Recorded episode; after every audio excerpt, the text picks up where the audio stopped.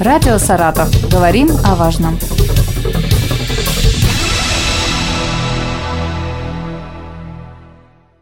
У микрофона Юлия Маслова. Здравствуйте. Сегодня со мной в студии Артем Николаевич Зорин. Добрый день. Профессор Саратского университета имени Чернышевского, консерватории имени Собинова, член гильдии киноведов и кинокритиков Союза кинематографистов России, главный редактор научного журнала «ГИТИС», театр, живопись, кино, музыка. Сегодня мы поговорим о культуре кинопросмотра. Это скорее разговор не об истории кино, а о том, как человек воспринимает фильм и как он на него, может быть, влияет. Вопрос такой, зачем вообще нужно смотреть кино? Ну, мы сейчас все знания о мире черпаем, в общем-то, из зрительных образов, экранных образов, с крошечного экрана до самого большого, какого только все можно представить.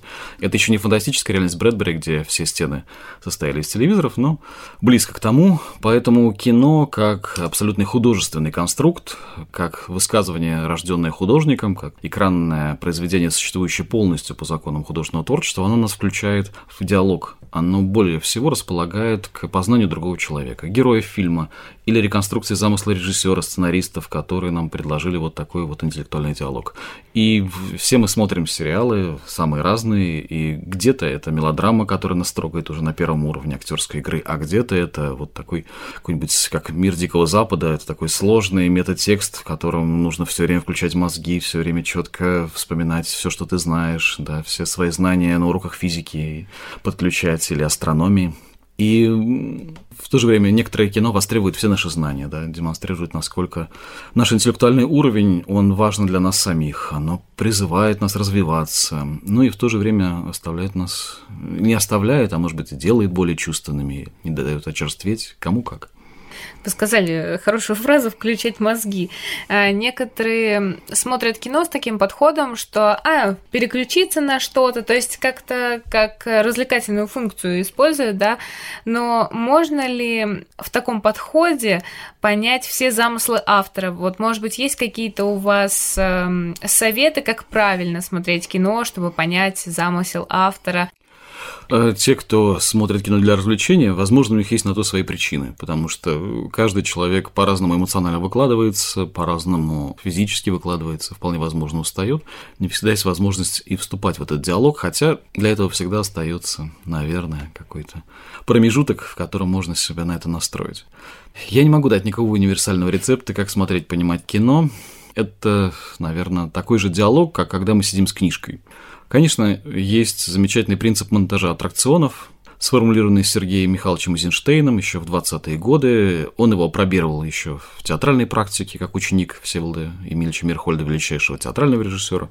Монтаж аттракционов позволяет держать зрителя в тонусе, ведет за собой. Этот монтаж аттракционов мы видим во множестве блокбастеров. Это великолепный принцип, который в какой-то мере отражает природу кино. Ее особую такую монтажную ментальность. С другой стороны, режиссер может предполагать, что он скрывается под маской за всеми этими вещами, и если нам интересна фигура не только героя, не только тех эмоций, которые мы переживаем, но интересно понять замысел режиссера, что, с чем он шел, почему он выбрал эту тему, как он смотрит сейчас на мир, почему ему весело или грустно, в чем он испытывает надежду, а в чем нет, где он вступает в диалог с другими режиссерами. Мы видим какую-то цитату из другого фильма человек, который так обрадовался, не задумался, сказал, а, вот украл. Ну, конечно, не украл. То есть хотел вступить в диалог с предшественником, вот он сделал так, а я на новом этапе с новыми возможностями шагнул дальше. Я бы сделал, да, вот в нынешнее время это так, а вот я еще ценю того или того режиссера. Это очень важный диалог, без опоры на традицию ничего не бывает, поэтому такая открытая цитатность, она показывает как раз то, что человек не крадет, а как раз такое подношение, да, то есть э, своим учителям великим, предшественникам других десятилетий или прошлых веков, если это живопись. Замечательный режиссер Рустам Хамдамов как-то сказал в беседе, что лев – это то мясо, которое он съел. Не просто количество, которое догнал, да, или что там, что он сделал. Вот это замечательная поговорка, которая объясняет, что представляет каждый режиссер собой. То есть, что он пропустил через себя, на мастерстве каких художников он учился, и отталкиваясь от кого он шагнул вперед. Этот диалог с великими предшественниками, которые жили, может быть, и в более сложной эпохе, и при этом сохраняли такой абсолютный стержень, или из этих эпох выносили исключительный опыт, как, например, весь 20 век. Этот опыт бесценен для любого художника, и без этого диалога невозможно движение вперед. Нам говорят, что эпоха постмодернизма, кто-то говорит, Тарантино абсолютный постмодернист, а кто-то говорит, что он постмодернист, который движет вперед, дает нам минуты абсолютного счастья, которые мы забываем в кино. А как он это делает, это уже не так важно, делает это невероятно умно. Таких режиссеров много, и отечественное кино очень радует. Вот в этом году, когда шло присуждение премии гильдии кинокритиков, я посмотрел немало фильмов, которые очень глубоко меня тронули. И это для многих режиссеров продолжение какой-то такой своей своей линии и линии диалога с другими крупными художниками. Я сама, когда готовлюсь посмотреть какой-то фильм, для меня важно послушать мнение абсолютно всех моих знакомых. А, я почитаю все отзывы, посмотрю, какой рейтинг. И иногда бывает так, что всего начитаешься, наслушаешься и уже думаешь, а зачем смотреть? Я никому не верю. Верить надо, мне кажется, только себе. Так у меня сформировалось когда-то со спектаклями, было только два человека, которым я верил, но обычно я успевал с ними обменяться мнениями только уже после увиденного. А я думаю, надо верить себе, у каждого своя шкала, и нередко фильмы, которые кто-то осуждает, либо какое-то мнение устойчиво фигурирует, они производят совершенно другое впечатление. То есть ты включаешь их в свою систему знаний, как, как смотреть фильм? Движение навстречу, то есть, как Пушкин говорил, что нас может в жизни обрадовать, когда нам все сулит лишь труд и горе, да? Вот, быть может, вновь гармонию упьюсь, над вымыслом слезами обольюсь. Вот если есть возможность в конце, вам фильм нравится, а в конце вы можете еще слезами облиться, то это самая лучшая награда для художника. Ваша открытость и вера в то, что вас не обманут. Есть, конечно, блокбастеры, когда вы идете на какой-то некий предсказуемый результат, на звезду, и вы понимаете, что фильм, может быть, производства каких-то пяти крупнейших киностудий, он просчитан, то есть он обкатан на зрительской аудитории, четко понятно, в какую минуту какие эмоциональные перепады, как зрители ведут от эмоции к эмоции. Но даже в этом случае, когда это сделано талантливо, когда это сделано мастерски, этот монтаж аттракционов цепляет и заставляет вас и чувствовать, и думать, Здесь все хорошо. Мне кажется, это какая-то расположенность художнику и еще возможность в конце для себя оставить какое-то время для размышлений. Обязательно нужно добиться какой-то формулировки. Если что-то непонятное, искать аналогии. Да, искать аналогии в том, что вы уже знаете, в том, что вы любили, читали, смотрели, до этого когда-то и давать свои ответы в конце всегда. То есть не давать себе возможности оставаться в недоумении. То есть хотя бы любой вариант ответа для себя оставлять четкий. Но не ответа с точки зрения своего вкуса, а с точки зрения, вот если я, да, режиссер этого фильма, вот как мне кажется, от чего я отталкивался, выстраивая именно вот так, приходя к такой-то линии, к такому-то повороту, к такому финалу, к такому решению образом. Это самое интересное, мне кажется, когда ты не только смотришь, но ты сам немножко режиссер, ты сам оказываешься с Пушкиным на дружеской ноге, ты сам немного сотворец фильма. Все-таки не надо ждать чего-то от формата. Нас немножко приучили, особенно сериалы, что там 48 минут, там 52 минуты. Есть какой-то хронометраж, который рассчитан на какие-то рекламные блоки. Но в последнее время появляется все больше фильмов, которые рушат наше зрительское ожидание. Такой аккуратный развес по упаковкам. Я не так давно посмотрел сериал. В нем серия может длиться как 2, 2 с лишним часа, так и 20 минут. И когда ты начинаешь ее смотреть, то здесь нет логики такого прокрустого ложа формата, а есть логика героя, героя какого-то отдельного эпизода, связанного с некой локацией, с каким-то определенным хронотопом какого-то времени исторического воспоминания, либо современности, либо проекции куда-то. Это производит очень сильное впечатление, вот это нарушение нашего ожидания. Я сам ну, думал, что на меня это не сильно действует, но когда я вдруг смотрю, идет эта серия, раз, и она обрывается там 21 минуте, хотя перед этим серии длились по-другому. Потому что так, стоп. И я чувствую чисто физически, что так, подождите, а, а где продолжение? Почему все так сделано? Я понимаю, насколько нас приучили быть на каком-то поводке, то есть вот доходить до какой-то границы, и вот то, что рушатся эти стереотипы восприятия, ты повисаешь в каком-то недоумении, заставляешь себя отвечать на вопросы, почему это так, вот это такая нестабильность, у тебя нет точки опоры, и тогда ты начинаешь двигаться свободнее в оценке всего произведения. Ты начинаешь размышлять, зачем нужно было так представлять один характер и так коротко другой. И скорее получается, что здесь не мысль, а сами режиссеры, я до конца для себя даже идею этого сериала, может быть, такую глобальную не доформулировал, может быть, потому что они движутся навстречу какому какой-то такой неясной эмоции. Ну, может быть, этот посыл был специальный, сформулировать вот некую зыбкость существования в современном мире. Нам, конечно, хочется иметь твердые опоры. Во многом они у нас, к счастью, есть. Ну, кто-то из художников считает, что мир слишком зыбок.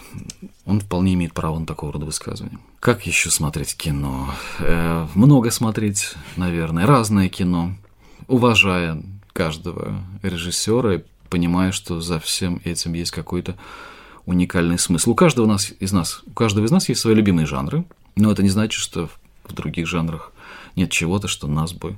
Привлекало. Да, не, не заставило вдруг вывернуться наизнанку.